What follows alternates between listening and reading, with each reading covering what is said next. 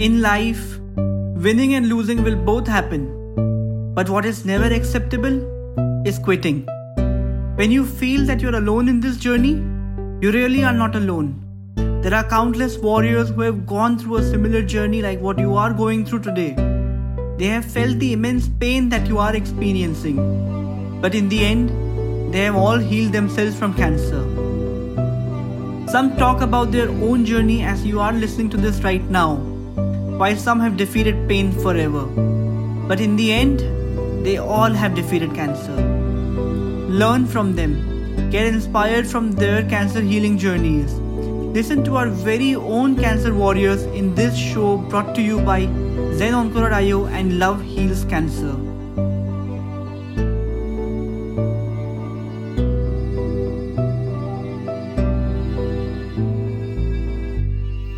Mariam. Uh, thank you so much for uh, joining with us today to uh, uh share your journey with us. Uh, I will introduce myself. I'm Dimple Parmar, co-founder and CEO of Love Heals Cancer and ZenOnco.io. I've been working with cancer patients from last three years after I lost my husband to cancer, and that was the time when i was introduced to the term cancer and what all things we need to do when we hear this term and when we have somebody in the family getting diagnosed with this.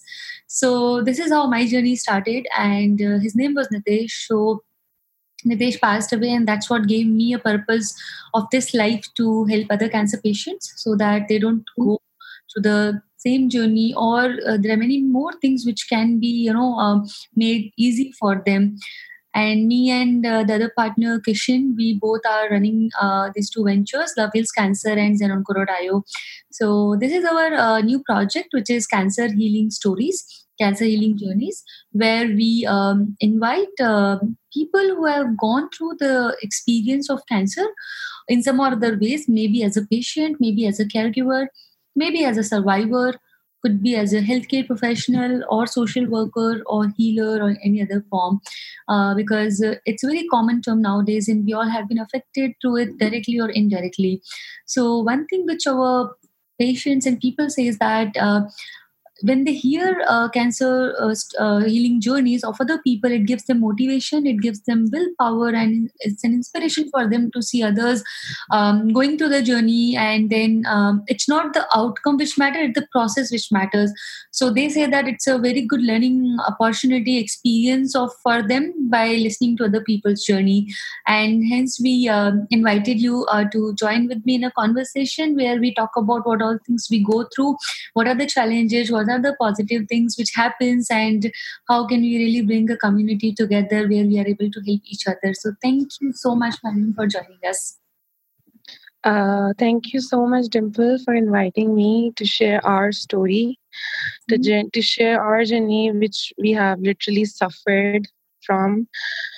And to be very honest, it was not easy in the start to accept the fact that our mother has been diagnosed with such disease and शुरू में तो we were like नहीं नहीं नहीं हम बहुत सारे जो हैं वो ओपिनियंस लेंगे और um, ये नहीं होता और ऐसे कैसे हो गया हमारी अम्मी के साथ और यू नो एक्सेप्टेंस आने में it takes time you know it's it's difficult but i am glad that you have invited me so i can share my story and i can motivate people mm-hmm. so they cannot be scared if they have they are going through with the same situation Right, right, right. Thank you so much. Uh, I'm, I'm sure it's not uh, easy to share uh, these things at times and it can be overwhelming. So uh, feel free to share what you want to share and not share what you don't want to share. I'm just here to hold this space for you. So, uh, because uh, when I was the caregiver, I would say active caregiver, uh, at times it was difficult for me uh, to talk about this. Now i'm able to talk about this because i've gone through it and it's been uh, some time. So yeah so you know uh, we'll start with uh, the journey uh, where your mother got diagnosed and how did you handle the trauma of initial diagnosis? What are the things which was going on in the family in your mind your heart and what are the supports which came on your way so uh, I remember it was 2017, uh, and um, suddenly my mother started feeling fatigue and she has a she had a bloated stomach. Mhm. Acha, we are like physically we all are very healthy and you know bhare bhare log. So I I was starting joking with my mother नहीं ऐसा कुछ नहीं है it's just like आप मोटी हो रही हैं और इस तरह से We didn't took it seriously Right. But then वो उनको जो है वो यूरिन प्रॉब्लम हो गई कि उनको ना uh, जो है वो यूरिन के लिए नहीं जा मतलब वो जाती थी she she she felt that feeling but she couldn't do it. She was not able to do it okay अच्छा उसके लिए हम उनको जो है वो जो क्लिनिक्स होते हैं नॉर्मल जो जनरल फिजिशियंस होते हैं. उनके पास जो है वो ले गए। उन्होंने कुछ मेडिसिन वगैरह दे दी कि हाँ हो जाता है और आप शुगर पेशेंट तो नहीं है आप आप अपना शुगर चेक करा लें। मैंने कहा नहीं ऐसी तो कोई परेशानी नहीं है। Mhm. खैर उससे भी सही नहीं हुआ। उसके बाद जो है वो हम उनको एक हॉस्पिटल है। Can I take the name or not Yes, yes, you can take the name. So there is a hospital in Karachi, uh, NMC. Yeah. Uh, NM, NMC, right? तो वहाँ पर हम लेके गए वहाँ पे हमारे एक डॉक्टर थे uh, हम किसी के रेफरेंस उनके पास गए थे Right. हमने उन्हें बताया तो उन्होंने कहा अच्छा सही है मैं आपकी अम्मी के कुछ टेस्ट वगैरह करवा लेता हूँ और उसमें पता चल जाएगा अच्छा मेरी अम्मी को जो है ना वो खांसी भी बहुत हो रही थी उन दिनों तो हमने सोचा हो सकता है कुछ वायरल हो क्या हो अच्छा हम लोग को इतनी था नहीं मतलब एक होता है ना इंसान के जहन में एक होता है कि हाँ ये भी हो सकता है Mhm. ये नहीं था हमारे जहन में Okay. अब उन्होंने दो तीन टेस्ट करवाया उसमें एक टीबी का टेस्ट था और एक ब्लड टेस्ट था और यूरिन टेस्ट था और पता नहीं क्या क्या क्या क्या और उसके साथ साथ ना उन्होंने जो जो वो उनका जो पेट फूल रहा था ना उसमें उन्होंने कहा कि ये फ्लूइड भरा है लेकिन ये इतनी खतर खतरे की बात नहीं है ये नीचे आप जाकर माई लैब में जाकर उनका है उन्होंने एक प्रिस्क्रिप्शन लिख के दी एक टेस्ट का फॉर्म बना के दिया आप ये जो है वो फ्लूड निकलवा लें और उसको जो है वो फलानी लेबोरेटरी में टेस्ट के लिए दे दें Right. अच्छा मुझे अच्छी तरह याद है नवंबर के लास्ट डेज़ चल रहे थे और मेरे एग्ज़ाम्स हो रहे मैं अपने घर में सबसे छोटी हूँ और मेरे एग्ज़ाम्स हो रहे थे तो मैं मैं अपनी अम्मी के बहुत क्लोज हूँ और जब भी डॉक्टर्स वगैरह के हम लोगों को जाना होता है तो मैं उनके साथ जाती हूँ। Mhm. लेकिन उस दिन मेरा एग्ज़ाम था क्रिमिनोलॉजी का तो मैंने अपने भाई को कहा कि भाई और बहन को बड़ी बहन को कि आप ले जाओ ले भाई को और बहन को मैंने कहा कि आज आप ले जाओ। उन्होंने बोला ठीक है। खैर उस दिन उनका फ्लूड निकला फिर वो टेस्ट के लिए गया ये सब हुआ अच्छा दो दिन अच्छा जब वो गए डॉक्टर के पास तो डॉक्टर ने जो पिछली रिपोर्ट्स थी ब्लड रिपोर्ट्स उनको देख के दो चीज़ें ज़ाहिर की उन्होंने कहा देख it can be two things. या तो टीबी है Mhm. जो छह महीने या बारह महीने में सही हो जाती है और it can be it can be cancer. तो अच्छा मेरे भाइयों ने आकर मेरी बहन ने आकर ना मुझे कुछ बताया नहीं। अच्छा। मैंने पूछा उन्होंने मुझे बताया नहीं। उनको ये था कि यार ये सबसे छोटी है and she will you know she will she is very close to her and she will not be able to accept it. But मेरे जो सबसे छोटे भाई हैं I am very close to him as well so he he took me a hint के हो सकता है अच्छा there is a hospital there is a cancer hospital in Pakistan Shaukat Khanum Okay.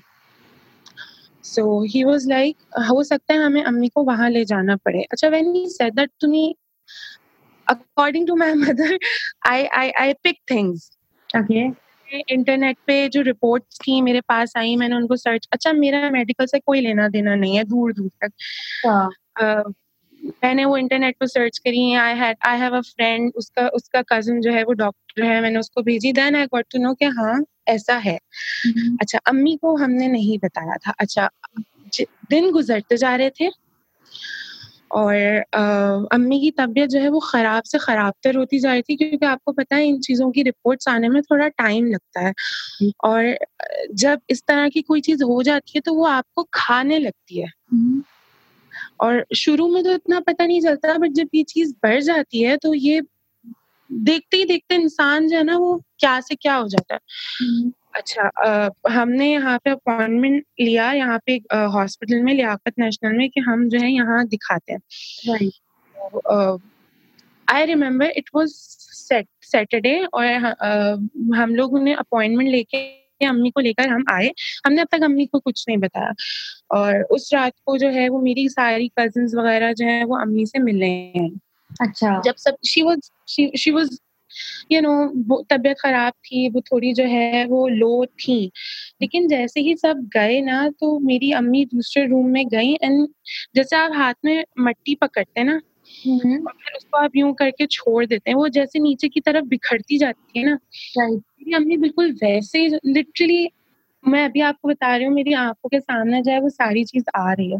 मेरी अम्मी जो है वो बिल्कुल उस मट्टी रेत की तरह जो है ना वो ज़मीन पर एकदम बेड के ऊपर एकदम लेट गई। मतलब मैं मैंने फिर अपने भाई को मैंने कहा भाई I think it's very late और अब हमें इमरजेंसी में ले जाना चाहिए। हमें मंडे तक का हमारा अपॉइंटमेंट मंडे का था एंड इट वाज सैटरडे हम मंडे तक का वेट नहीं कर सकते।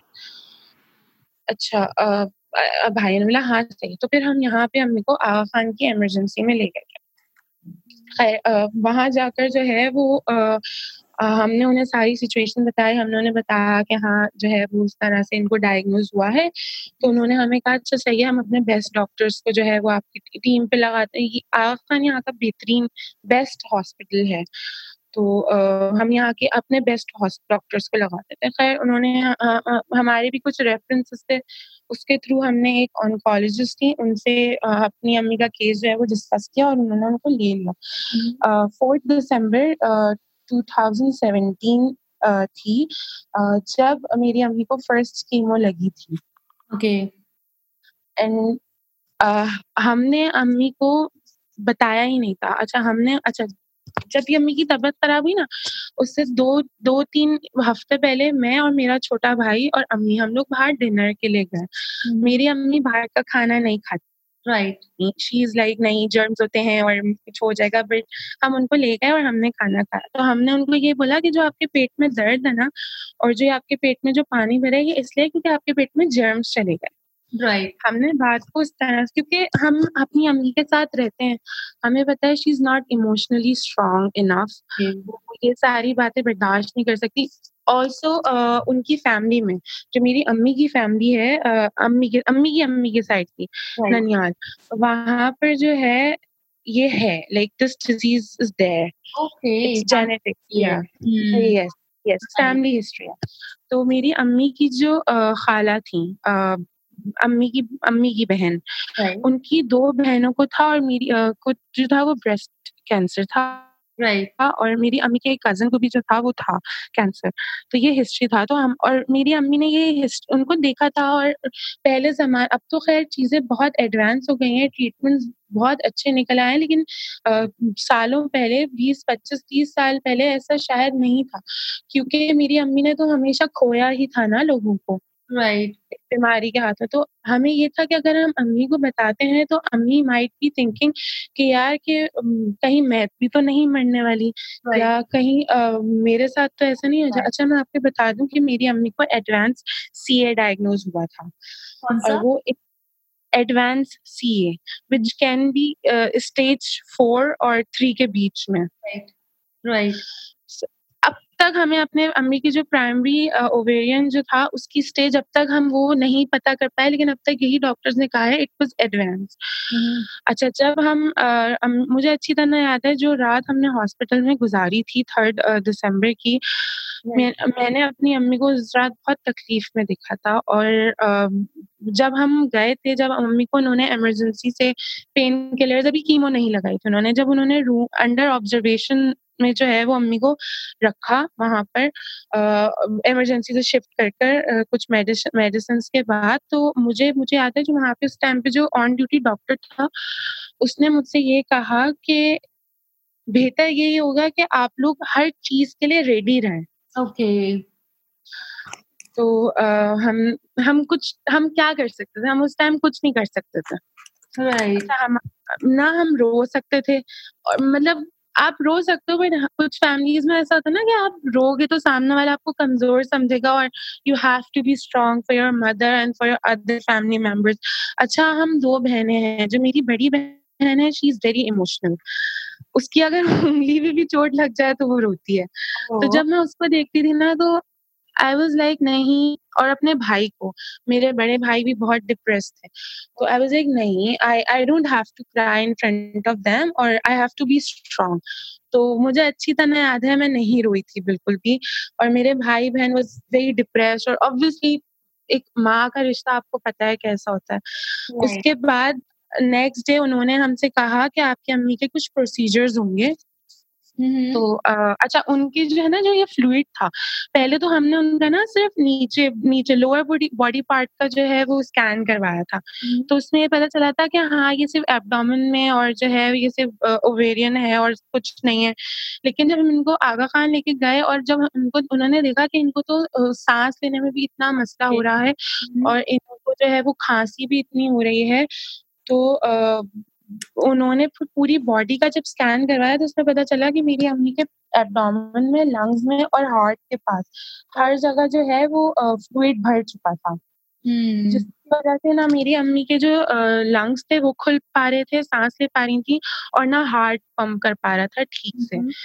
तो सबसे पहला स्टेप उनका ये था कि हम इस चीज़ की सर्जरी करेंगे ताकि वो फ्लूड निकाल सके और उसके बाद जो है वो हम बाकी चीज़ों पे ध्यान देंगे क्योंकि इस वक्त जो सबसे ज़्यादा प्रॉब्लम थी वो इस चीज़ की थी। अच्छा हार्ट ही पंप नहीं कर पा रहा था ना लंग्स ही नहीं खुल पा रहे थे वो सांस नहीं ले पा रही थी।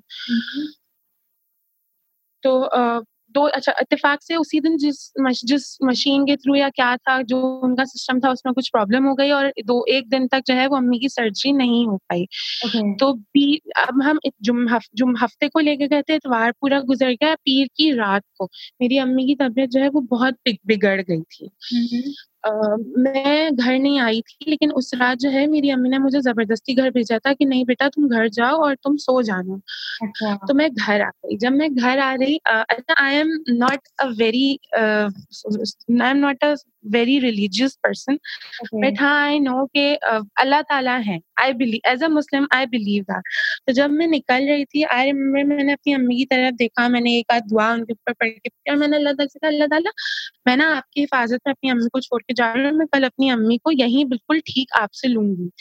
अब मैं घर आ गई। अब मैं घर आई हूँ मैं अपने भाई के घर आई थी।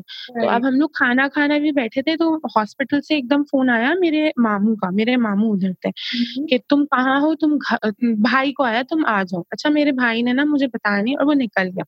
पर आप को ना जब इस तरह की चीज़ आपके साथ घर पे हो रही हो इस तरह से आपकी जो सिक्स सेंस होती है ना वो बहुत तेज़ी से काम करी थी अच्छा जो, जो जितनी जल्दी से वो उठा और उसने चाबी ली और अपना वॉलेट लिया और वो भागा नीचे की तरफ़ मैं समझी मैंने भाभी से पूछा क्या हुआ? कहने लगी कुछ नहीं कुछ नहीं तुम खाना खाओ ना। हम्म। मैंने कहा अम्मी की तरफ़ से फ़ोन आया कहने लगी नहीं नहीं। मैंने कहा नहीं आप मुझे बता सकते हैं ओके कहने लगी कि हाँ खैर। उसके बाद मैं सो गई मैं हम्म। सो गई। मैंने कुछ नहीं पूछा मैंने कुछ नहीं करा।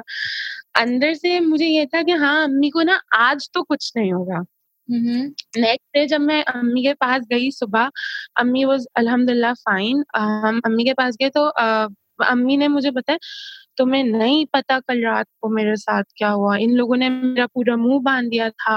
I don't know I don't know the name of the instrument but वो पूरा मास्क होता है जो आपका पूरा फेस कवर कर देता है जिसको आप अंदर से जबड़ों के पास से बाँध देते हो ताकि वो ऑक्सीजन कहीं से बाहर ना जाए। I am forgetting the name कहने लगी उन्होंने मुझे बाँध दिया था और मुझे पानी नहीं दे रहे थे और सारी सारी चीज़ अम्मी ने मुझसे बड़ी अपने दिल की ना भड़ास निकाली रो के कहने लगी मुझे घर ले जाओ मैं घर में ठीक हो जाऊँगी बट हम नहीं लेके जा सकते थे। फिर उस दिन मंगल वाले दिन मंगल था उस दिन। तो अच्छा। मैं अम्मी के पास थी और तो अचानक से डॉक्टर आए कि जो मशीन है वो ठीक हो गई है और हम आपकी अम्मी को अभी लेकर जा रहे हैं। अच्छा और आप इस फॉर्म पे साइन करते हैं। अच्छा मैं अठारह साल से तो बड़ी थी पर मैं अपने घर में सबसे छोटी थी तो मुझे इतना डर लग गया कि अभी मेरे साथ कोई है नहीं और मैं फॉर्म पे साइन कर दूँ और पता नहीं है किस फॉर्म पे मुझसे साइन करवा रहे हैं। हम्म। खैर मैंने उन्होंने मैंने उनसे कहा मुझे बताएँ कि रिस्क फैक्टर क्या है? तो उन्होंने मुझसे कहा कि रिस्क फैक्टर देखिए रिस्क तो अगर आप नहीं करवाती ना तो आपकी अम्मी वैसे तो मर जाएँगी। अगर आप करवा लेंगी ना ये ऑपरेशन तो ये है कि चांसेस हैं कि बच जाए। मैंने फ़ौरन उस पर जो है वो साइन कर दिया। उसी टाइम ना मेरी बहन और भाई उसी टाइम चार पाँच बजे थे वो लोग भी थोड़ी देर बाद जो है वो आ गए। खैर मैंने उनको बताया देवर लाइक हाँ सही है वो क्या तुमने कर दिया? तो मेरी अम्मी की वो हुई थी पेरिकार्डियल विंडो बनी थी। जिसने उनके हार्ट की तरफ़ से एक ट्यूब गई थी हार्ट के अंदर और एक ट्यूब गई थी उनके लंग्स के अंदर इकट्ठी।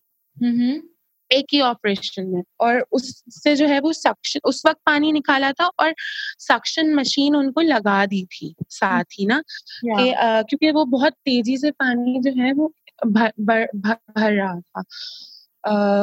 तो उन्होंने वो सक्शन मशीन उस वक्त पानी निकाल के फ्लूड निकाल के वो सक्शन मशीन लगा दी थी। उस ऑपरेशन ने 12 से 14 घंटे लिए थे। और हमें ये नहीं पता था कि हमारी अम्मी जो है वो कभी उस ऑपरेशन से वापस आएँगी भी या नहीं आएँगी क्योंकि इट वाज वेरी डेंजरस हमेशा ऐसा होता है कुछ पेशेंट्स के साथ ऐसी सिचुएशन हो जाती है लेकिन या तो वो सिर्फ़ हार्ट में ट्यूब लगाते हैं या लंग में ट्यूब लगाते हैं लेकिन यहाँ पे दोनों में उन्होंने लगाई थी सक्शन ट्यूब खैर उसके बाद वो रूम में शिफ्ट हो गई और जैसे उनको फिर जब फ़र्स्ट कीमो दी गई उसके बाद उन्होंने हमें बताया बताया कि आपकी अम्मी को जो है अभी हम कीमो लगाएँगे इससे आपके अम्मी के बाल झड़ेंगे और इसके जो है ये साइड इफेक्ट्स हैं बहुत सारे। अच्छा। उन्होंने हमें लिस्ट बताई कि हाँ इरेगुलर चीज़ें हो सकती हैं जैसे कि नोजिया हो सकता है और मोशन हो सकते हैं कॉन्स्टिपेशन हो सकती है और आपको अपनी अम्मी का इस तरह से ख्याल रखना जो भी प्रिकॉशंस उन्होंने जो भी डिटेल्स और साइड इफेक्ट्स हमें बताए। तो सबसे ज़्यादा हमें जो डर था वो सिर्फ़ इस चीज़ का था कि हमारी अम्मी के बाल झड़ेंगे। राइट और अम्मी को हमने बताया हुआ नहीं था। अच्छा उन्होंने ये कहा था कि अभी नहीं आपकी अम्मी का ऐसा नहीं है कि फ़र्स्ट कीमो पे जो है आपकी अम्मी के बाल झड़ने लगे। दो तीन के बाद कुछ एक महीने के बाद स्टार्ट होंगे बाल झड़ना। तो हमारे पास इतना टाइम था कि हम अपनी अम्मी को मेंटली प्रिपेयर कर सकते थे चीज़ों के लिए। मेरी अम्मी जो है वो उनको तो कोई आइडिया ही नहीं था उनके साथ क्या हो रहा है। हम जब आप यकीन करें हम हॉस्पिटल जाते थे ना हम लोग बहुत तैयार होके जाते थे। अच्छे कपड़े पहनकर लिपस्टिक लगा कर और मेरी कज़न एक आध दफ़ा आई तो मैं उनसे कहती थी जाए आप पहले तैयार होकर वॉशरूम में जाए आप लिपस्टिक लगाए। क्योंकि मेरी अम्मी ना हमेशा एक बात कहती है कहती है आँख अच्छा देखती है ना तो दिल अच्छा महसूस करता है। ओ अच्छा। हाँ तो हमने अम्मी को बताया नहीं था कि सिचुएशन इतनी टेंस है तो हम बड़ा तैयार हो जाते थे हम कहते थे हाँ बिल्कुल ठीक है आप ठीक हो जाएँगी। और बिल्कुल हम फ्रेश होके उनके साथ रहते थे उनको हम कहते थे कि आप ये भी खाएँ ये भी खाएँ। उनके साथ बैठ के हम खाते भी थे कि यार वो ऐसा महसूस ना करें कि मेरे बच्चे परेशान है और बात कुछ बहुत सीरियस है। उनको तो ये लगता था उनके पेट में जो है वो कोई जर्म्स चला गया जर्म चला गया जिसकी वजह से उनको जो है वो थोड़े दिन की बात है वो ठीक हो जाएँगी।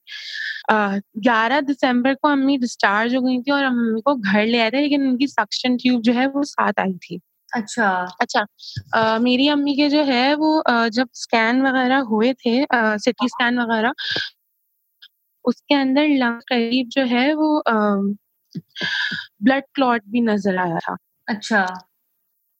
तो उसके लिए हम अपनी को अम्मी को ब्लड थिनर देते थे एनॉक्सिपेन तो उस वो भी वो भी इसलिए था क्योंकि जब आपके साथ ऐसी डिज़ीज़ हो जाती है तो आप स्पेशली जब कैंसर हो जाता है तो आपके जो है वो ब्लड थिकनेस जो है वो कम होने लगती है और आपका खून गाढ़ा होने लगता है right. तो इसलिए उनको जो है हम इनॉक्सीपेरिन देते थे और घर में हम नर्स वगैरह नहीं बुलवाते थे तो मैं ही अपनी अम्मी के जो है वो ट्वाइस अ डे इनॉक्सीपेरिन भी लगाती थी ओके okay. और आई रिमेम्बर जब फ़र्स्ट टाइम मैंने अम्मी की नर्स से पूछा it was a male nurse he was a male nurse और मैंने उनसे कहा कि आप मुझे लगाना सिखाएँ तो उन्होंने कहा आप लगा लेंगी? मैंने हम्म। कहा कि हाँ मैं लगा लूँगी आप मुझे सिखा दें क्योंकि मैं अगर रोज नर्स को बुलाऊँगी ना घर पे मेरी अम्मी को शक हो जाएगा। तो तो मैंने उनसे दो तीन दिन उनसे लगाना सीखा कि आप बताएँ मैं सही लगा रही हूँ फिर मैंने अपनी अम्मी के लगाना शुरू किया।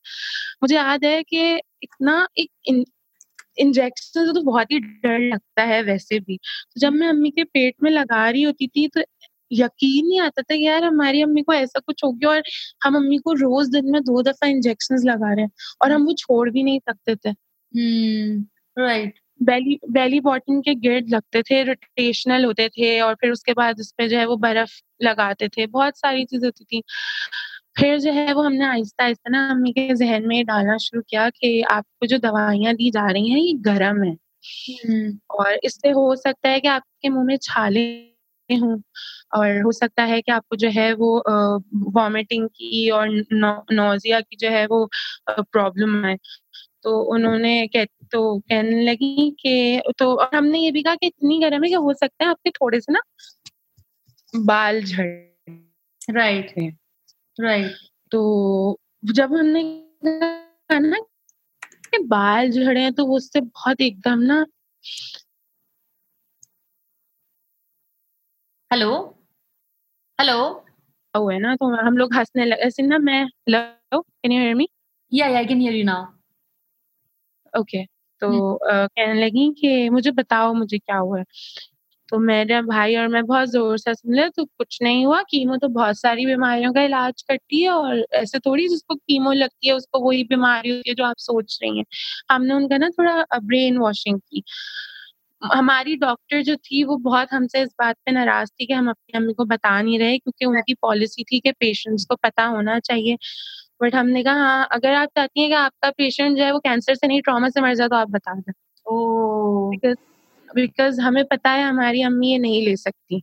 एक इंसान ने जब एक तकलीफ़ देखी होती है अपनी ज़िंदगी में पहले अपने लोगों में तो वो वैसी उस चीज़ से बहुत डरता है।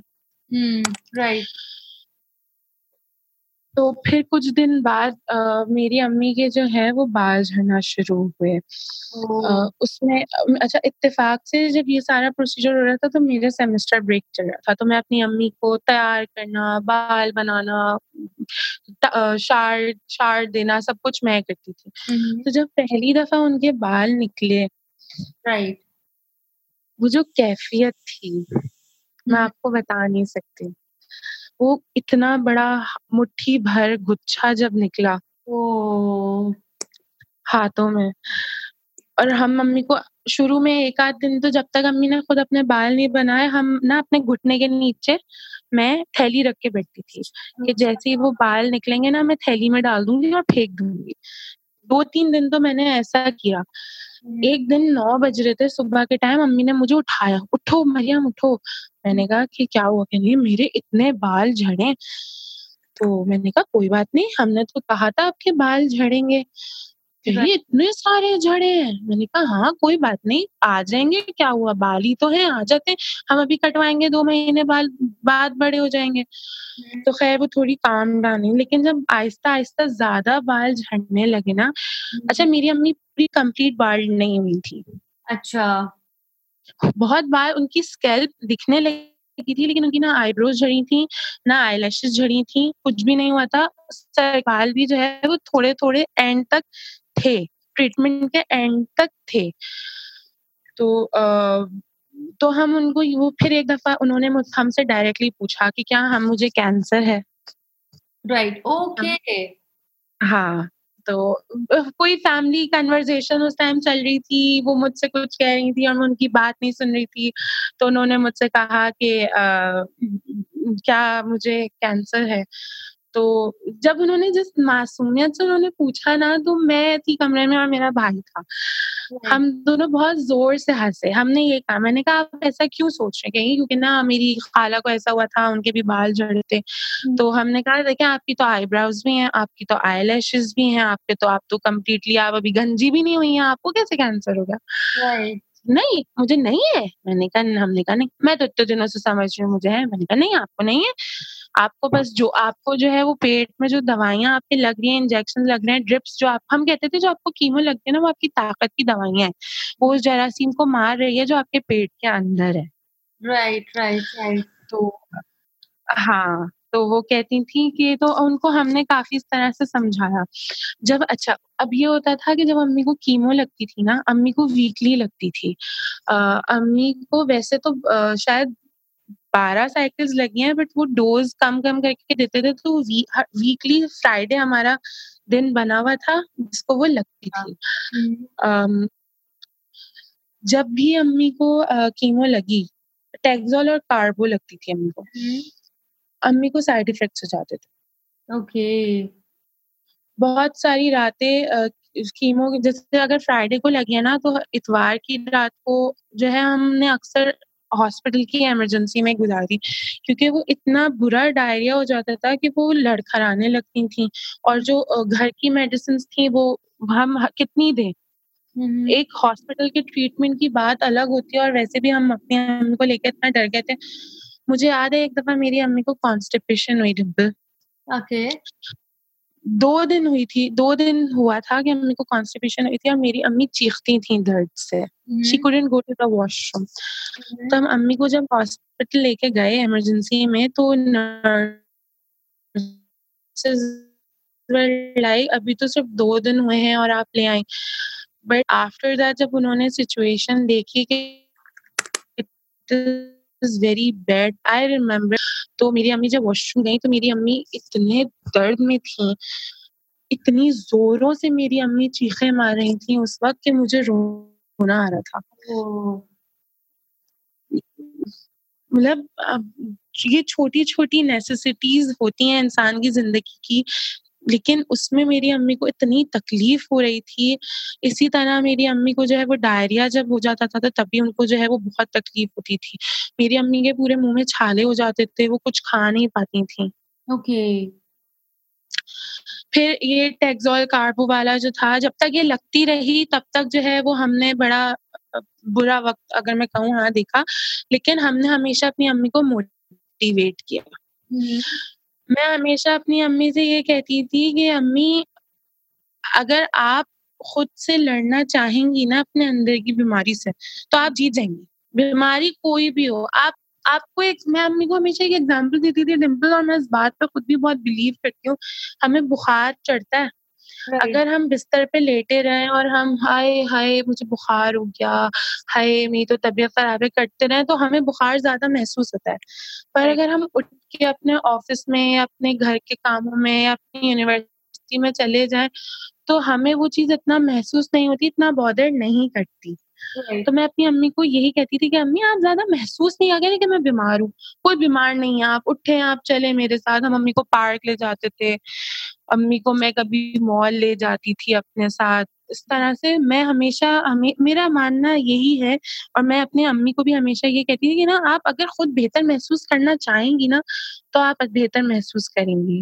हम्म, और अगर आप यही सोचती रहेंगी कि मैं तो बीमार हूँ मैं तो ये नहीं कर सकती तो आप जितने भी आप फिट हो लेकिन आप हमेशा बीमार रहोगे।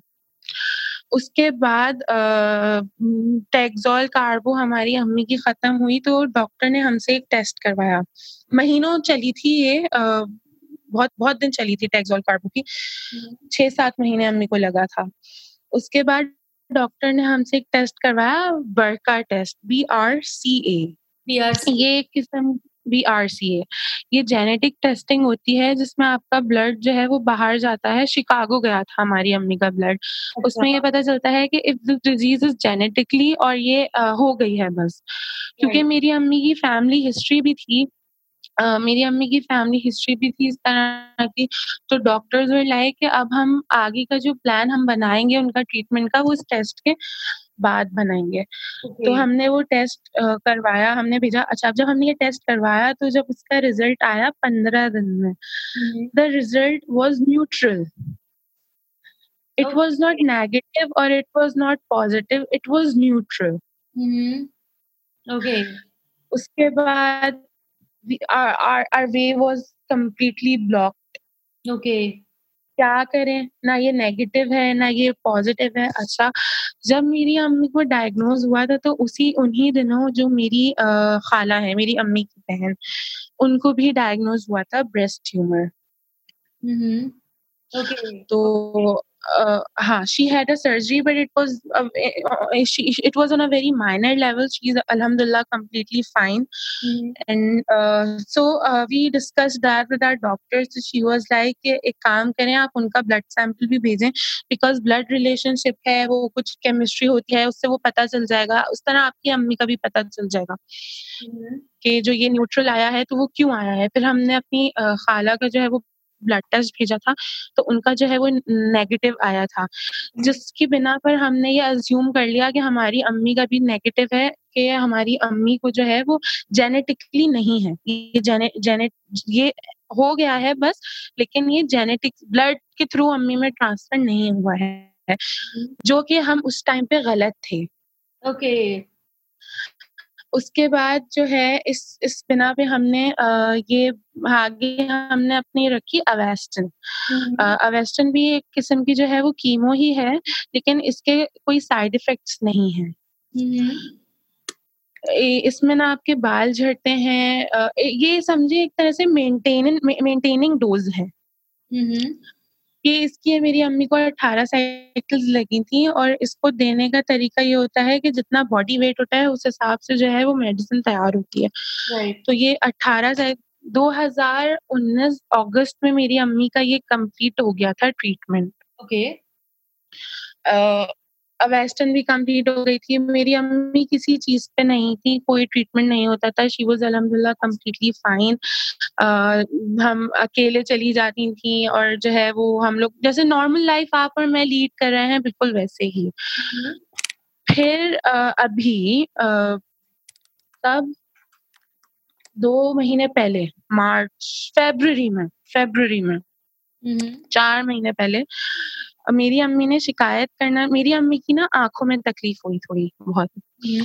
तो हम अम्मी को जो है वो आँखों के डॉक्टर के पास ले गए। उसने कहा कि कुछ नहीं है वो बस तो, ऐसी इन्फेक्शन हुआ है उसने कुछ दवाइयाँ दी और उसके बाद आँखों की तकलीफ़ ठीक हो गई लेकिन आ, मेरी अम्मी को जो है वो डुअल विजन दिख हो गया अम्मी का।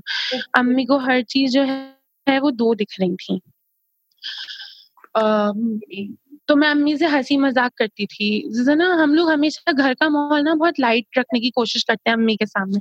मैं कहती थी अम्मी कोई सोने की चीज़ भी दो देखा करें आप ताकि हम हमें भी कुछ फ़ायदा हो। तो हम लोग इस तरह से हँसी मज़ाक अम्मी से करते रहते थे।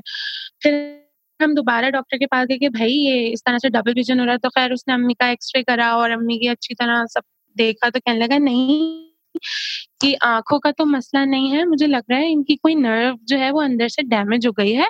अब न्यूरो न्यूरो फिजिशियन को दिखा दें। तो अच्छा। हमने उनको न्यूरो फिजिशियन को दिखाया तो न्यूरो फिजिशियन ने हमें एम आर आई लिख कर दिया।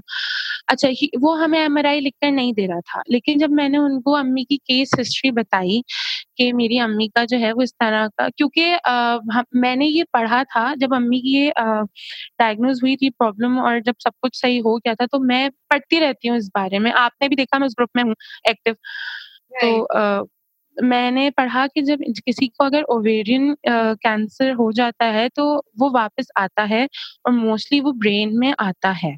राइट ओके तो ये ऐसी कुछ स्टडीज़ मैंने पढ़ी थी इससे मुतालिक और एक था थोड़ा मेरी भाभी थी उनके रिलेटिव्स में भी ऐसा केस था एक इस तरह का तो मैंने डॉक्टर को कहा कि मेरी अम्मी की इस तरह की हिस्ट्री है तो उसने फिर मेरी बात सुनते ही ना उसने फ़ौरन एम आर लिख कर दे दिया अच्छा। जब उसने एम आर आई लिखा हमने कराया तो जो आ, उस टाइम पे जो ऑपरेटर था मशीन ऑपरेटर जो था उस टाइम पे जो एमआरआई करा था तो मैंने उससे उसके रूम में जाकर पूछा आपने आपको कुछ दिखा है? उसने बोला मुझे थोड़ा सा एक क्लॉट दिखा है लेकिन I am not sure what is it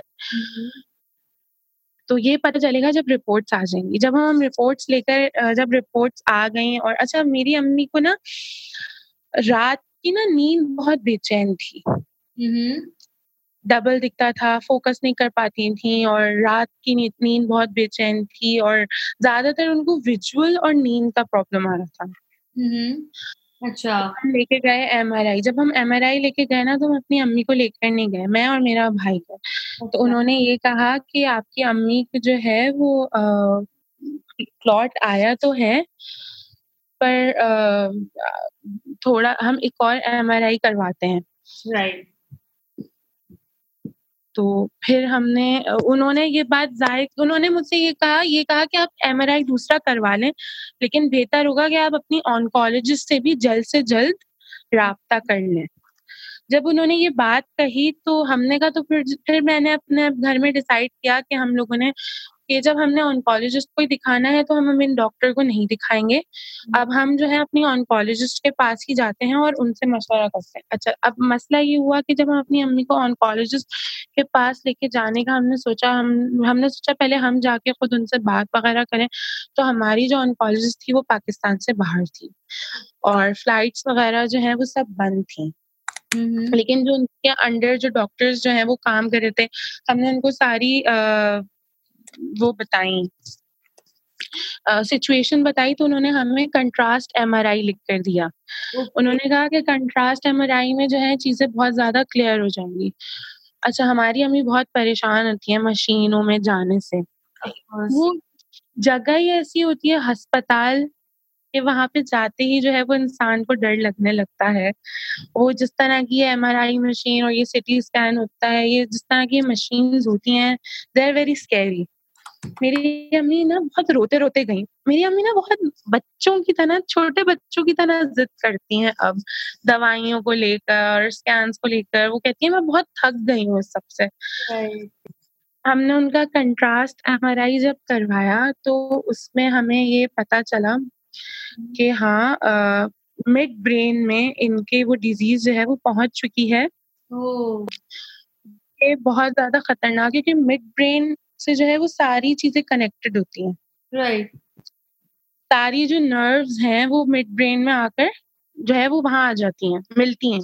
तो वो मेमोरी लॉस भी दे सकता है वो आपको विजन प्रॉब्लम भी दे सकता है वो आपको हेयरिंग लॉस भी दे सकता है बहुत सारी चीज़ होती है। तो फिर हमने हमारी रिपोर्ट्स फिर हमने भेजी बाहर भेजी अपने डॉक्टर के पास। तो उसने ये कहा कि आप इनका जो है वो पेट स्कैन करवा लें ताकि ये पता चले कि ये प्रॉब्लम जो है सिर्फ़ ब्रेन में है या बॉडी के किसी और पार्ट में भी आई है। तो जब हमने इनका ये पेट स्कैन करवाया तो उसमें ये पता चला कि ये सिर्फ़ प्रॉब्लम अभी ब्रेन तक में ही है और जो ओवेरियन जो पहले हुआ था वो मैनेज है जहाँ था जितना था अपनी जगह पे था दवाइयों के बाद जो मैनेज था वो उतना ही है। वो नहीं बढ़ा है सिर्फ़ यहाँ पर। ये ब्लड के थ्रू यहाँ पे थोड़ा सा ट्रांसफ़र हो गया है। अब हमने पूछा अपने डॉक्टर से हम हमें क्या करना चाहिए? तो वो फिर इतने दिनों में वो आ भी गई थी वापस पाकिस्तान। तो उन्होंने हमसे यही कहा कि आप इनकी रेडिएशन करवाने। रेडिएशन करवाएँ और दो तरह की उन्होंने रेडिएशन बताई थी हमें। एक उन्होंने बताई थी साइबर नाइफ एक उन्होंने हमें बताई थी whole brain radiation whole brain radiation जो होती है वो आपके पूरे दिमाग की होती है और साइबर नाइफ जो होती है वो होती है आ, उन हिस्सों की जहाँ पे वो स्पॉट्स नज़र आते हैं। डायरेक्ट वो डायरेक्टली जो है वो उस जगह को हिट करती है। लेजर की तरह। खैर हमने आ, काफ़ी लोगों से जो है वो सेकंड थर्ड फोर्थ ओपिनियन लेने के बाद हमने यही डिसाइड किया कि हम अपनी अम्मी की जो है वो होल ब्रेन रेडिएशन करवाते हैं क्योंकि बहुत सारे ब्रेन के हिस्से ऐसे भी होते हैं जो हो सकता है उस वक्त ना आई हो। और एक और चीज़ जब हमने ये स्कैन करवाया था उसके एक महीने बाद अगर रेडिएशन हो रही है तो क्या गारंटी है कि वो दूसरी जगहों पे नहीं गई होगी? तो हमने होल ब्रेन रेडिएशन को ही जो है वो कंसिडर किया था। तो uh, मेरे ख्याल में पंद्रह बीस दिन पहले मेरी अम्मी की जो है वो फाइनल रेडिएशन हुई थी। अच्छा। पाँच दिन की रेडिएशन हुई है और उसके साइड इफ़ेक्ट में ये आया है कि मेरी अम्मी के बहुत सारे बाल झड़े हैं और मेरी अम्मी की जो है वो जैसे फटीक बहुत ज़्यादा है और चक्कर की शिकायत अक्सर करती हैं। तीन दिन पहले वो गिर भी गई थी। लेकिन वो चकरा कर गिर गई थी। लेकिन अल्हम्दुलिल्लाह अल्हम्दुलिल्लाह हमने कभी इस चीज़ को अपने सर के ऊपर सवार नहीं होने दिया। उसकी एक वजह ये भी थी कि हमने अपनी अम्मी को अब तक नहीं बताया। अगर हमने नहीं बताया तो हमने उनके सामने बहुत नॉर्मल बिहेव करना है। सब कुछ बहुत नॉर्मल रखना है। अगर हम बता देते तो घर में एक शोक का माहौल हो जाता सब डिप्रेस हो जाता। तो उनको उसी दौरान जो है वो मेरी भी अम्मी ने माशाल्लाह शादी भी कर दी सब कुछ कर दिया। अगर हम बता देते तो माहौल ऐसा नहीं होता। yeah. चीज़ें बहुत ज़्यादा जो है वो क्रिटिकल हो जाती हैं। hmm. उसके अलावा मेरी अम्मी की सर्जरी हुई थी जिसमें वो रिप्रोडक्टिव पार्ट्स जो है वो निकाल देते ना। राइट राइट हिस्टेरेक्टोमी जिसको कहते हैं। Absolutely hmm. वो भी हुई थी और उसके थ्रू भी जो ओवेरियन ओवरीज और जो दूसरी रिप्रोडक्टिव पार्ट्स थे उनको रिमूव किया गया था और उन, उस डॉक्टर ने भी मुझसे यही कहा था कि ज़्यादा से ज़्यादा चीज़ें जो हम रिमूव कर सकते थे हमने वो रिमूव कर दिया। जितनी डिज़ीज़ हम रिमूव कर सकते थे और हमारे हिसाब से तो आपकी अम्मी जो है वो बिल्कुल क्लियर है। Right. अच्छा अब ये कहानी जो है वो हमारी जो जर्नी है वो मोटिवेशनल कैसे हो गई वो ऐसे हो गई। वी डिडंट एक्सपेक्ट कि हमारी अम्मी हॉस्पिटल से घर आ जाएँगी। ओके वी डिडंट एक्सपेक्ट कि हमारी अम्मी अपने सारे काम खुद से कर सकेंगी। hmm. हमने कभी ये नहीं सोचा था कि हमारी अम्मी जो है वो उठ के कभी किचन में जो है वो खाना बनाएँगी। hmm. मैं अपनी अलमारी बहुत गंदी रखती हूँ और मेरी अम्मी मेरी हमेशा अलमारी साफ़ करती हैं। oh. तो मैंने कभी ये नहीं सोचा था कि मेरी अम्मी कभी मेरी अलमारी साफ़ करेंगी। Oh शॉपिंग पे जाएँगे और हम उसी तरह खाना खाएँगे और मैं अपनी अम्मी के साथ सोती हूँ तो ऐसा है कि उस जगह से जहाँ अम्मी लेटती हैं कि वहाँ अम्मी फिर कभी लेटेंगी। हमें हमारे डॉक्टर्स ने जवाब दे दिया था. हमारे जो कार्डियोलॉजिस्ट थे जिन्होंने अम्मी की पेरिकार्डल विंडो सर्जरी की थी उन्होंने अम्मी को कहा कि आप जिस तरह आई थी right. मैंने कभी सोचा नहीं था मैं आपको कभी ऐसे देखूँगा। I don't know what was that दुआएँ थी मन्नतें थी क्या था? इलाज था लेकिन अल्हम्दुलिल्लाह अल्हम्दुलिल्लाह अल्हम्दुलिल्लाह she is so much better now पता है अभी ये चीज़ आ गई है ब्रेन में but it's okay it's okay अगर इंसान के साथ कोई तकलीफ़ है बीमारी है इसका ये मतलब नहीं है कि वो परेशान हो जाए और वो आधा उसी में खत्म हो जाता है उस चीज़ के बारे में सोच सोच कर माशाल्लाह उसके बाद जो है वो हम आ, एक उम्र के लिए हम लोग बाहर भी चले गए सऊदीया भी चले गए। हमने कभी नहीं सोचा था कि अम्मी माशाल्लाह इतनी ठीक हो जाएँगे कि हम ट्रेवल कर सकेंगे। राइट डर लगता था बहुत डर लगता था। रात को सोते हुए सो नींद ही नहीं आती थी नींद आज भी जाती थी तो ख्वाब आते थे उल्टे सीधे। राइट लेकिन अम्मी को जब मैं उस हाल का सोचती हूँ और मैं अम्मी के अब इस हाल का सोचती हूँ तो मैं सोचती हूँ कि भाई कोई मिरेकल ही हुआ था हमारे साथ। इसका रीजन मुझे लगता है कि हम हमेशा पॉजिटिव रहे और हमने हमेशा अम्मी को ये कहा कि वो पॉजिटिव सोचें। या अगर इंसान सोचता है ना मैं मर जाऊँगा मैं मर जाऊँगा मुझे इतनी बड़ी बीमारी हो गई है मैं मर जाऊँगा तो वाकई वो बीमारी उस पर ओवरकम कर लेती है। लेकिन अगर इंसान बोले ये क्या है? कुछ नहीं होता। I I am gonna live my life वो इंसान उस बीमारी को ओवरकम कर लेता है। और मैंने तो ये देखा है कि ये कोई भी बीमारी हो शुगर हो ब्लड प्रेशर हो आप उससे जो है वो कंप्लीटली क्योर नहीं होते हो। कुछ चीज़ें मैनेजेबल हो जाती हैं। तो आई थिंक ये जो बीमारी है ये भी मैनेजेबल है। इंसान अगर इसके साथ जीना सीख ले तो उसकी ज़िंदगी बहुत आसान हो जाती है। ट्रू वेरी ट्रू एंड आपने बिल्कुल सही बोला कि जो दुआएँ थी पॉजिटिविटी थी विल पावर थी मोटिवेशन था फैमिली सपोर्ट था वो सब चीज़ें uh, एक साथ में uh, आई और आपकी अम्मी को ठीक कर दिया। एंड आप जब स्टोरी बता रही थी तो मैं um, at the end of it मैं सोच रही थी कि uh, uh, अभी क्या होगा? क्योंकि uh, कल जैसे मुझे पता चला कि काफ़ी आप इमोशनल भी हो गए थे।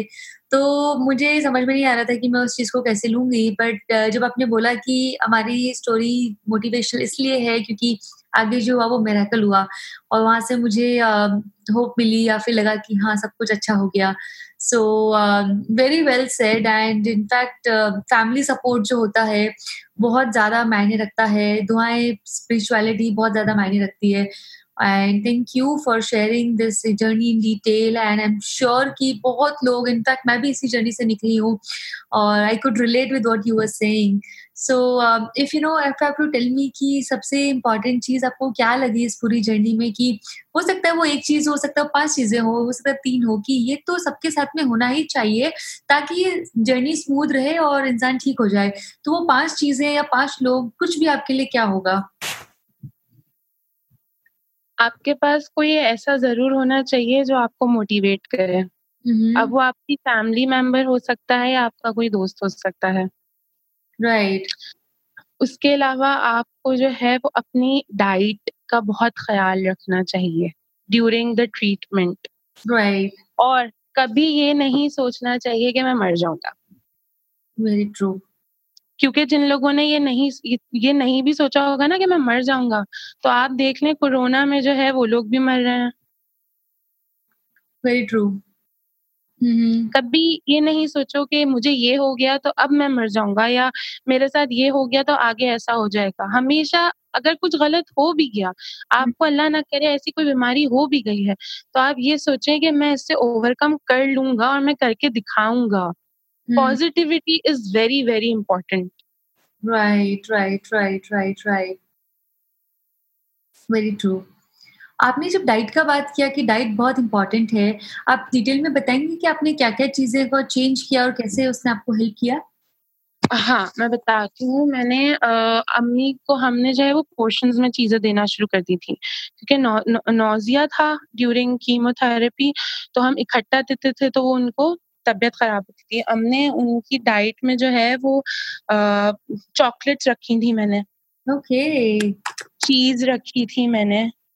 Uh, मैंने मीट रखा था। मैंने वेजिटेबल्स भी रखी थी। mm-hmm. मैंने फ्रेश स्पेशली फ्रेश जूसेस में मैं आपको बताऊँ आप गाजर का जूस और चुकंदर. इन दोनों का जूस अगर आप दो तो ये जो ड्यूरिंग कीमोथेरेपी जो ये आपके ब्लड सेल्स जो वो कम होते हैं हीमोग्लोबिन हीमोग्लोबिन जो कम होता है वो उसमें वो बहुत फ़ायदेमंद है। गाजर और चुकंदर का जूस। जब हम हमने अपनी अम्मी को जब तक ये कीमोथेरेपी होती रही टेक्सोल और कार्बो में जिसमें हीमोग्लोबिन बहुत इम्पोर्टेंट इम्पोर्टेंट होता है उसमें हमने हमेशा अपनी अम्मी को जो है वो फ्रेश जूसेस दिए हैं। Right right.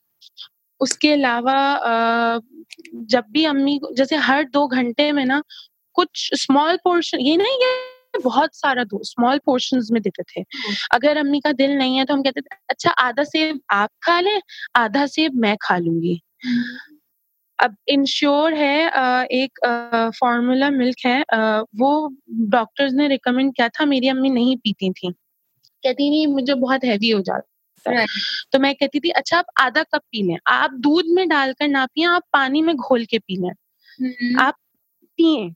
इसी तरह रात के टाइम में जो है वो बीच रात में भी अगर अम्मी की कोई मेडिसिन होती थी तो अलार्म हम लगाते थे और उससे पहले भी अम्मी को हम कुछ ना कुछ एक स्मॉल पोर्शन में आधा सेब दे दिया एक दो कीनू कीनू की फाके दे दी इस तरह से हमने कभी खाली पेट अम्मी को नहीं रखा था।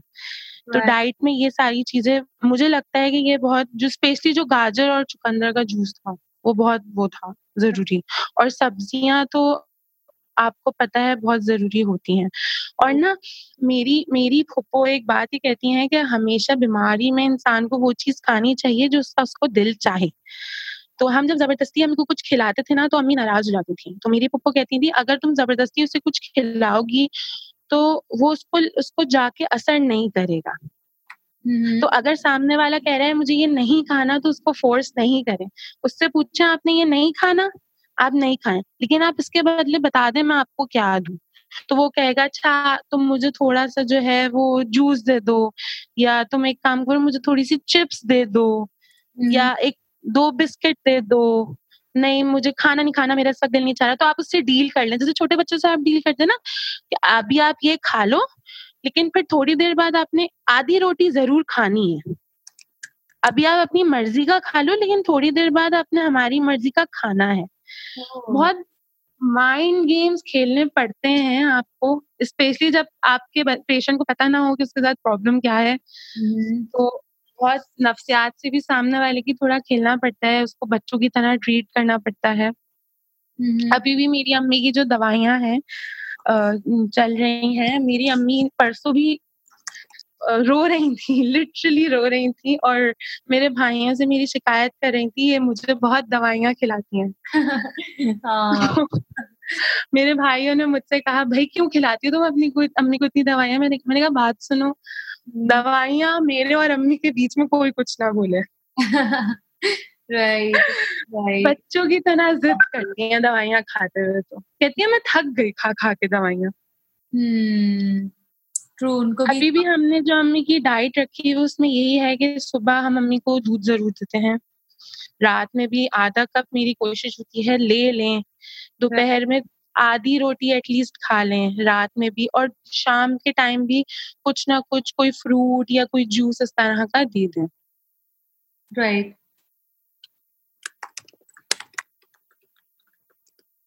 तो आप जब उनकी केयर गिविंग करती हैं और आई एम श्योर कि केयर गिविंग करना भी इतना इजी नहीं है तो uh, अम्मी के जैसे उनको कभी पेन हो रहा होगा, कभी कुछ चीज़ें खाने का मन नहीं होगा तो आपको कभी भी एक बार भी ऐसा नहीं लगा कि कभी फ्रस्ट्रेशन या irritation as a care giver नहीं हुई कि क्या अम्मी बार बार आप एक ही चीज़ करती हैं, खा लो ना।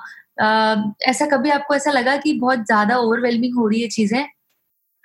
डिम्पल ये क्वेश्चन ना मेरी अम्मी ने मुझसे एक दफ़ा पूछा था तो मैंने उन्हें एक जवाब दिया था। जब हम छोटे होते हैं, हम पैदा होते हैं, हम लिटरली हम हर चीज़ के लिए अपने पेरेंट्स के ऊपर जो है वो डिपेंडेंट होते हैं। Right. क्या कभी हमारे पेरेंट्स ने हमें ये कहा कि क्या तुम हर वक्त अपने आप को गंदा कर देती हो? जो मैं तुम्हें साफ़ नहीं करवा रही। hmm. हम जब छोटे हमारी अम्मियाँ हमारे फादर्स हैं वो हमारे पीछे पीछे भागते हैं कि खा लो एक खा लो एक खा लो। और टू बी वेरी ऑनेस्ट जब मैं एक साल की थी तो मेरे फादर की डेथ हो गई थी। मैंने अपने फादर को नहीं देखा।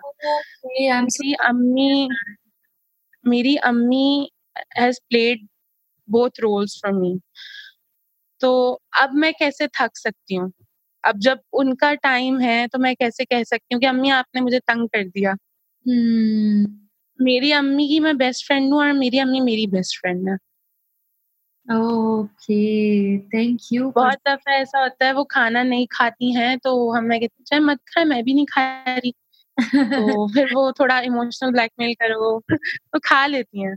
खा लेती right right right right oh I am sure काफ़ी मतलब इनफैक्ट जब मैं केयर गिवर थी तो कभी कभी मेरे लिए ओवरवेलमिंग हो जाती थी चीज़ें। बट आपने काफ़ी प्यार से इस चीज़ को बताया कि जब उन्होंने भी तो हमारे लिए इतना कुछ किया है और आपके तो फादर नहीं थे तो बचपन से उन्होंने दोनों रोल प्ले किए हैं। Wow, heads off to you, your family, your mother. काफ़ी आप बोलते हैं कि वो इमोशनली स्ट्रांग नहीं है बट मुझे पूरा सुन के ऐसा लग रहा है कि वो अंदर से काफ़ी स्ट्रांग है कि उन्होंने सब ट्रीटमेंट ले लिया, सब कुछ कर लिया और ऐसे ही बस निकलता गया। आप लोगों का इतना सपोर्ट था तो वो सब कुछ ले पाया। अदरवाइज़ बहुत ब्रेकडाउन हो जाता है लोगों का। हाँ, वो भी होती थी इरिटेट ऐसा तो नहीं है वो बहुत मूड स्विंग्स उनके हुए हैं बहुत चिड़चिड़ी भी हुई हैं बिना बात के उन्होंने बहुत डांटा भी है। और अगर मैं कहूँ कि सिर्फ़ मैंने नहीं मेरी भाभी क्योंकि हमारी ज्वाइंट फैमिली है और मेरी भाभीियों ने भी काफ़ी मेरी जब मैं यूनिवर्सिटी जाती हूँ मैं अभी भी मास्टर्स की स्टूडेंट हूँ तो घर पे मेरी भाभियाँ ही होती हैं। मेरी अम्मी ने उन, उन, मैं फ़ोन मुझे आता था यूनिवर्सिटी में ड्यूरिंग क्लास मरियम अम्मी ये नहीं खा रही। मैं कहती थी अच्छा मैं दस मिनट में फ़ोन करती फिर मैं कॉल करती थी अम्मी को।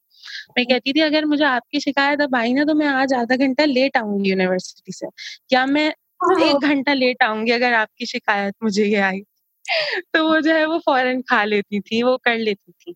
तो ऐसा नहीं मतलब सबने ही एक एज अ फैमिली अल्हम्दुलिल्लाह सबने बहुत बहुत सपोर्टिव रहे हैं मुझसे बहुत से लोगों ने ये सवाल पूछा कि अगर तुम अपनी अम्मी का इतना करती हो राइट right. अभी तुम जब चली जाओगी अपने ससुराल चली जाओगी और इस तरह से तो तुम्हारी अम्मी का कौन करेगा hmm. तो पहला तो मैंने उनको ये कहा कि वो बिल्कुल ठीक हो जाएँगी True. और अगर वो नहीं होती तो मेरे घर में और भी बहुत से लोग हैं जो शायद मुझसे बेहतर उनका ख्याल रख सकते हैं।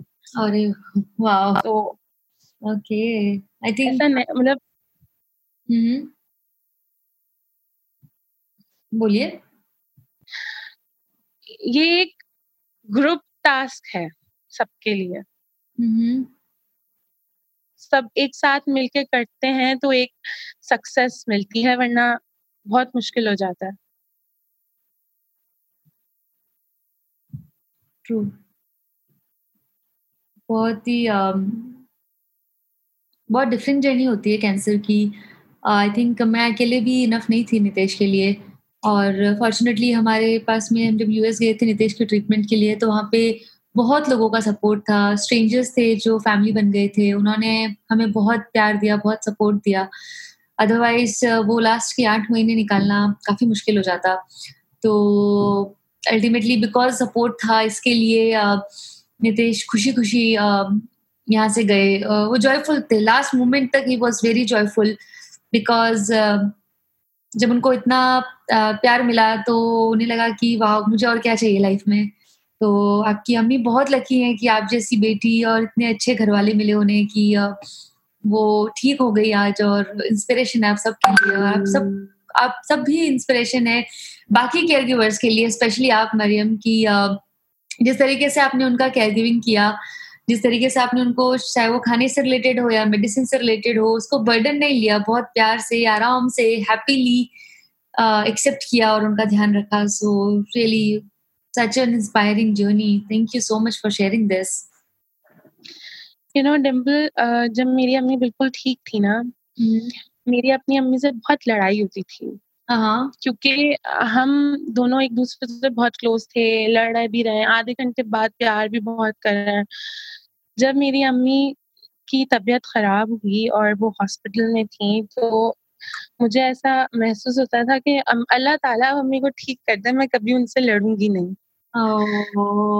It was it was very innocent prayer और मुझे सबसे ज़्यादा उनसे लड़ना याद आता था, क्योंकि आप जितना, जिस तरह अपनी माँ से लड़कर आधे घंटे बाद लिपट कर बैठ सकते हो ना, आधे घंटे पहले लड़े, फिर आधे घंटे बाद आप एक हो गए, आप किसी और के साथ नहीं कर सकते। ये रिलेशनशिप होता है आपका। और मैंने जैसे आपको बताया मेरे अब्बू नहीं थे। आई रिमेम्बर जब आप बचपे हो बच्चे होते हो आपको किसी चीज़ का दिल चाहता है आप अपने पेरेंट्स से बोलते हो अम्मी ये चाहिए अब्बू ये चाहिए। वो दिलवा देते हैं। तो बहुत टाइम ऐसा होता था कि कोई चीज़ अम्मी ने मुझे नहीं दिलवाई। और मैं अगले दिन स्कूल से आई वो चीज़ मेरे सामने मौजूद होती थी। मेरी अम्मी मेरे पीछे पीछे जाके ले आती थी कि मेरी बेटी आएगी उसका इस चीज़ का दिल था तो मैं इसको ला के दे दूँ।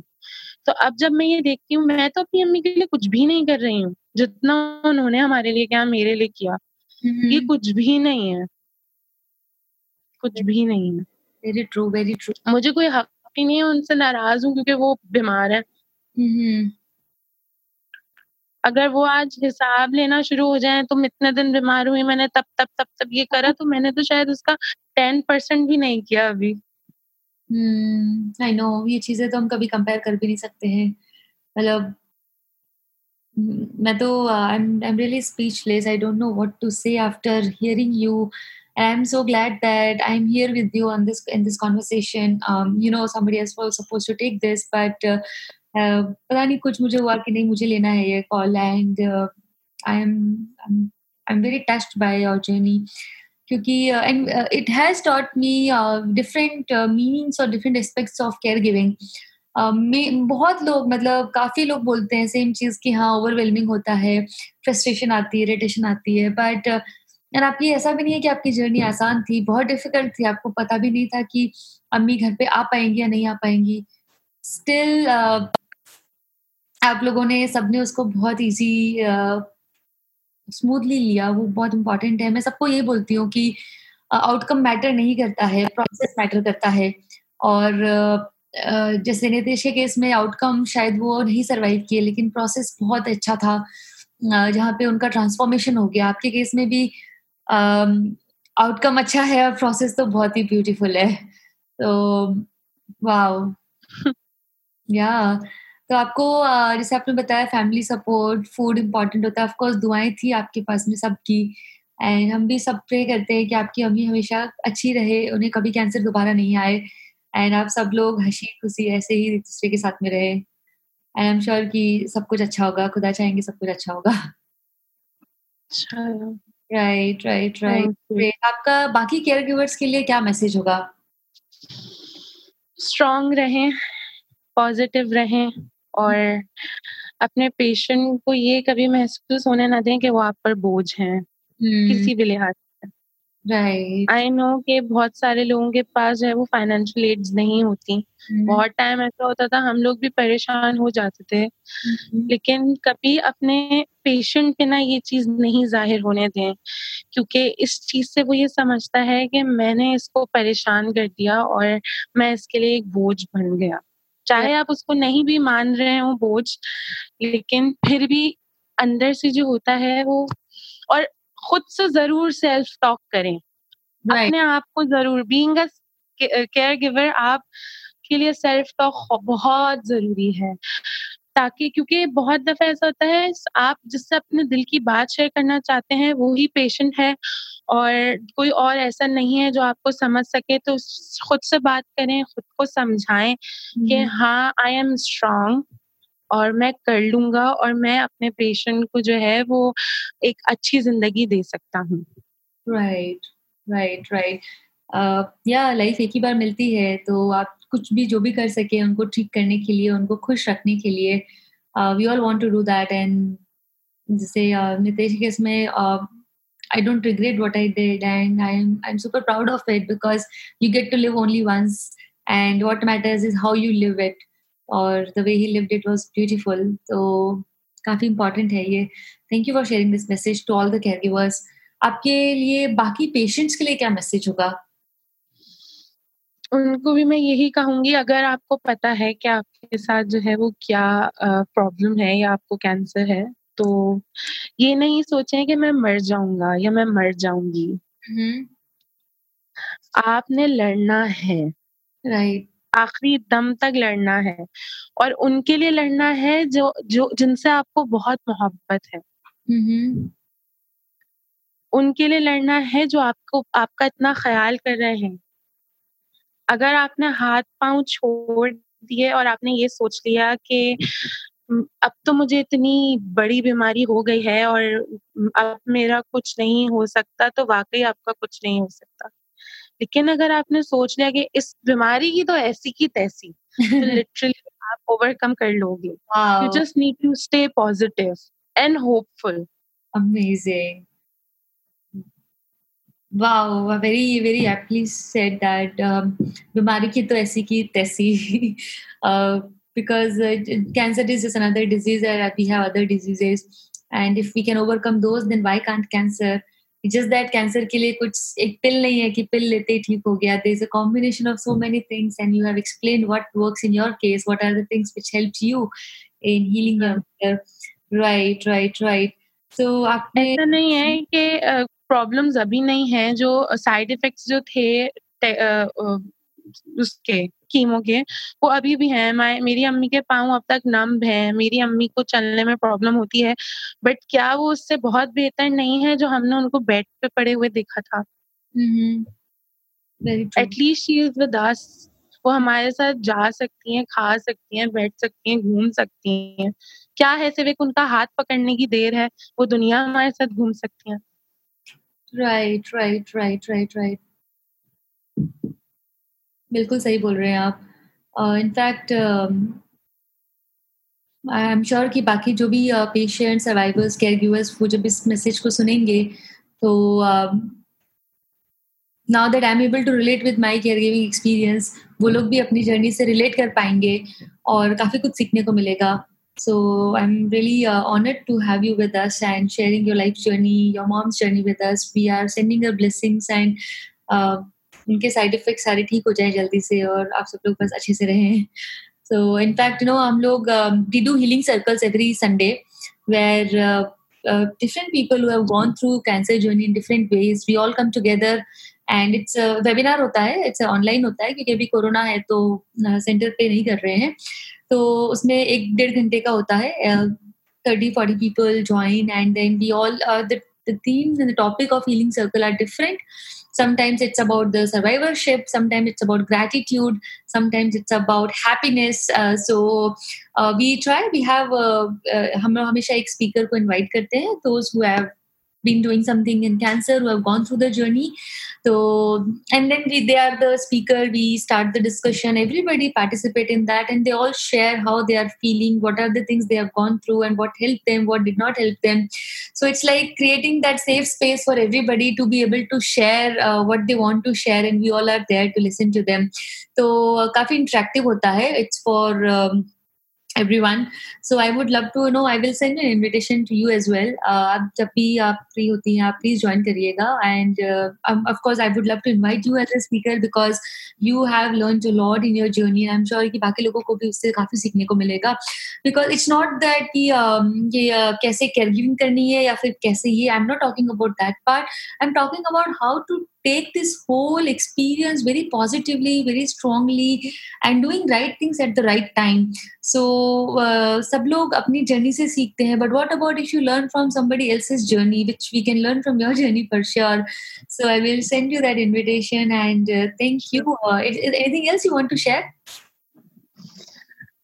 Nahin, I have shared everything, but sometimes society can be very difficult for you.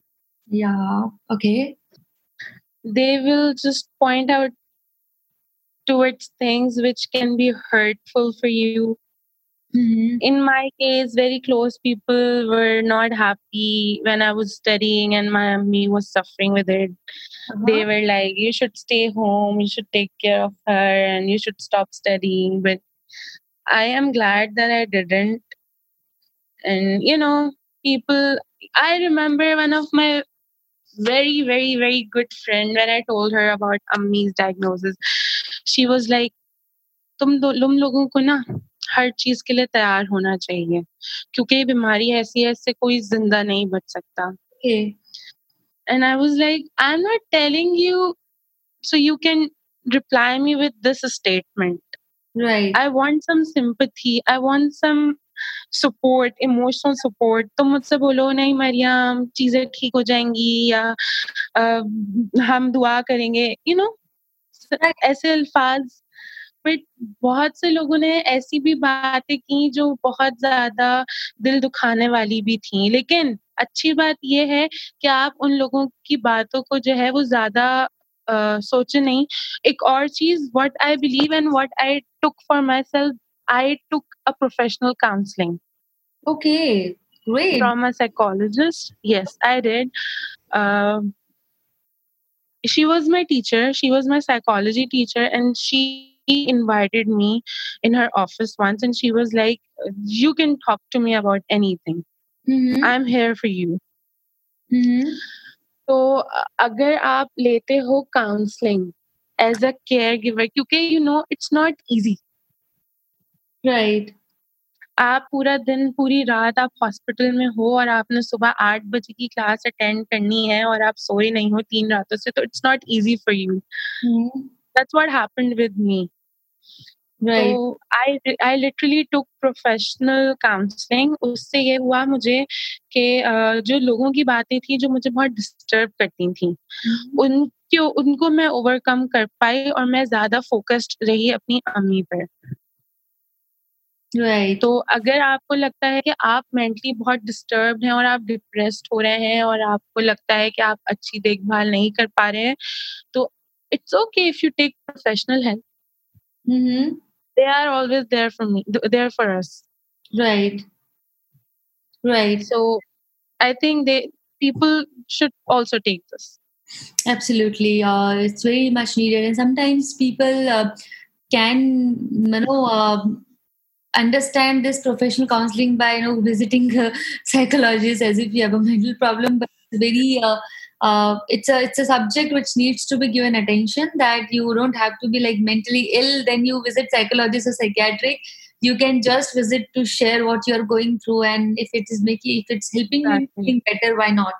If it's saving someone's life why not so um, I'm glad yeah. you talked about it uh, uh, very well because हमने हमने काफ़ी caregivers और patients को suggest भी किया in fact मुझे भी लोगों ने suggest किया था after Nitesh passed away that Dimple you should visit and I was like no I'll be fine but thankfully I got this vision and mission to work with cancer patients and it helped me a lot in coming out of uh, I would not say coming out but navigating through that journey after he passed away but um, yeah no harm in going to a counselor talking to somebody about it it definitely helps so I'm really glad that you brought it out आप बहुत सारी ऐसी बातें उसके सामने बोल देंगे जो आप किसी से नहीं कह पा रहे हैं right right true because uh, there is somebody who understands you who's there to listen to you and you feel safe you feel okay to share with them So why not because हम घर वालों से नहीं बताते हैं right हम लोग काफ़ी चीज़ें होती है जो नहीं बताते हैं because we care for them भी हमें लगता है हमें नहीं पता कि वो कैसे लेंगे उसे बट हमें पता है कि हम काउंसिलर को बताएँगे तो they know how to take it to take it actually or maybe they pretend how they are taking it but at least it gives you satisfaction it gives you inner peace. Yeah very true. Very true and uh, if i can ask you the last question like how did this counseling help you and uh, क्या challenges थे जो आपके overcome नहीं हो रहे थे और counselling के थ्रू आपने ओवरकम कर लिया उसे the society you know yeah. some some very close relatives they were very harsh towards me mm-hmm. About my studies about i'm not how i'm not taking care of my mother or you know how should i leave my studies? And yeah. there were a lot of other I, I did not have anyone to share how i actually feel about things. Yeah. Right. I was I was very much depressed. I had, you know, I told you I'm very close with my mother, and she's she she was she is my best friend. But when she was sick, uh, she was sick. I was the one who was holding a secret. Okay. True. And I couldn't I couldn't tell her that secret because it will if it would affect her. Yeah. So when I once went to the psychologist, I told her I was like, I'm not क्योंकि I also a psychology psychology psychology student it was my minor so I knew that in the start people takes time to just open up and I was like no I am not gonna just wait waste one session I was like can I trust you? And she was like yes completely you can trust me. I was like okay. These these are the people who are being so difficult for me in my life and they are like just leave your studies and do this and my family was very supportive towards me but there were a lot of people out of the family who were not. They were um, um, you know they they used to point out things and uh, you know how people can be sometimes. Yeah right right. So मुझे ये सारी चीज़ें जो मैं चीज़ें नहीं कह पा रही थी अपने भाई से अपनी बहन से या कह भी रही थी लेकिन वो नहीं समझ पा रहे थे। वो कह रहे थे चलो कोई बात नहीं। उन्होंने कह दिया तो। बट कभी कभी आपको ये नहीं सुनना होता कि चलो कोई बात नहीं कह दिया तो इग्नोर कर दो। आपको ये नहीं सुनना होता। कभी कभी आप चाहते हो कि at least there should be someone जो आपको समझे। आप आप एक बंदे यू you नो know, एक एक मैंने एक वीडियो देखी थी एक पिक्चर देखी थी उसमें ये था कि एक साइकोलॉजिस्ट है उसके बाद एक उसके पास एक आदमी आ रहा है वो पूरा ब्लैक है। जब वो साइकोलॉजिस्ट के पास आता है तो वो उसके उसको अपनी जब अपनी बातें बताता है तो उसके अंदर की डार्कनेस खत्म होके साइकोलॉजिस्ट के पास चली जाती है। फिर रात को साइकोलॉजिस्ट अपने पेट के पास आता है उसको हक करता है तो डार्कनेस जो है वो वो पेट को देखकर खुश हो जाता है। तो मेरे साथ क्या था कि मेरे अंदर जो डार्कनेस आ रही थी, जो हार्शनेस आ रही थी I was very harsh with people because of my schedule and everything अपनी अम्मी को देखकर मैंने कहा, ना, मैं अपनी अम्मी से तो मोहब्बत से बात कर रही थी, पर बहुत सारी ऐसी भी चीज़ें थी जो मुझे डिस्टर्ब कर रही थी और मैं शेयर नहीं कर पा रही थी। तो वो जो डार्कनेस मुझे मिल रही थी, वो जाके मैंने अपनी साइकोलॉजिस्ट के पास शेयर की। मैंने उसको ट्रांसफ़र करी। क्योंकि अंदर अंदर मैं मुझे भी तो एक ज़रूरत थी ना कि कोई मुझसे मेरा भी ख्याल करे। हम्म। और मेरा ख्याल करने वाला तो खुद बीमार था उस टाइम राइट राइट राइट तो मैं उनके पास इसलिए जाती थी ताकि मैं अपने दिल का हाल बता सकूँ। हम्म। अपने अप, अप, अपने अपनी जो ये जो मेरे अंदर की जो डार्कनेस है ये जो जो नेगेटिव थॉट्स आते थे। आप हम्म। यकीन नहीं करेंगी डिम्पल में बीच रात में उठकर बैठ जाती थी चौंक कर और मैं अपनी अम्मी को देखती थी इफ़ उनका पेट हिल रहा है वो सांस ले रही हैं। राइट राइट राइट ऐसा भी वक्त था। तो ये सारी बातें ये जो है ये सारी बातें मैं करती थी अपनी अप, अपनी मिस से अपनी टीचर से who was a psychologist she she gave me some professional help mm-hmm. Also मुझे ऐसा लगने लगा था कि this this disease run in the family maybe ये मुझे हो आपको बहुत सारे थॉट्स आने लगते हैं। I use to discuss this with her I was like ma'am मुझे लगता है कि कहीं ये मुझे भी ना हो जाए। कल को जो है मैं आगे बढ़ूँगी अपनी लाइफ में तो मैं किसी पे बोझ ना बन जाऊँ। Mm-hmm. तो मैं ये सारी बातें उनसे करती थी तो she use to give me some facts she use to tell me some facts कि नहीं ऐसा नहीं होता और you know how they counsel या that's why I took professional help great. No, it's good you took and i'm happy that it helped you. Very much needed and no harm in taking one. So definitely uh, would uh, you know suggest this to other people as well those who come to us and then if you think agar unhe zarurat hai to definitely jana chahiye thank you. I'm very uh, honored to have you with us. Thank you for sharing your journey. I'm sure it's not uh, it's not that easy as you shared with me uh, but uh, it's a lot of hidden messages lots of inspiration and i would say learning experiences for other people as well so once again, um, I'm I'm glad that we could talk about this uh, that openly, and uh, thank you so much. That's my pleasure. I hope this will motivate people Yes, of and course. this will help people to just overcome with the fear, with the feeling they are having because Yeah. of that disease. Yes, definitely. Uh, it will help them, and uh, would love to have you uh, as a part of our healing circle as well. Uh, we'll share the invitation, and thank you once again. Happy to uh, be with you here. Thank you. Thank you so much, Dimple. Bye bye. Give my regards to your mother as well. Okay. Thank you. Rakhiye. Bye.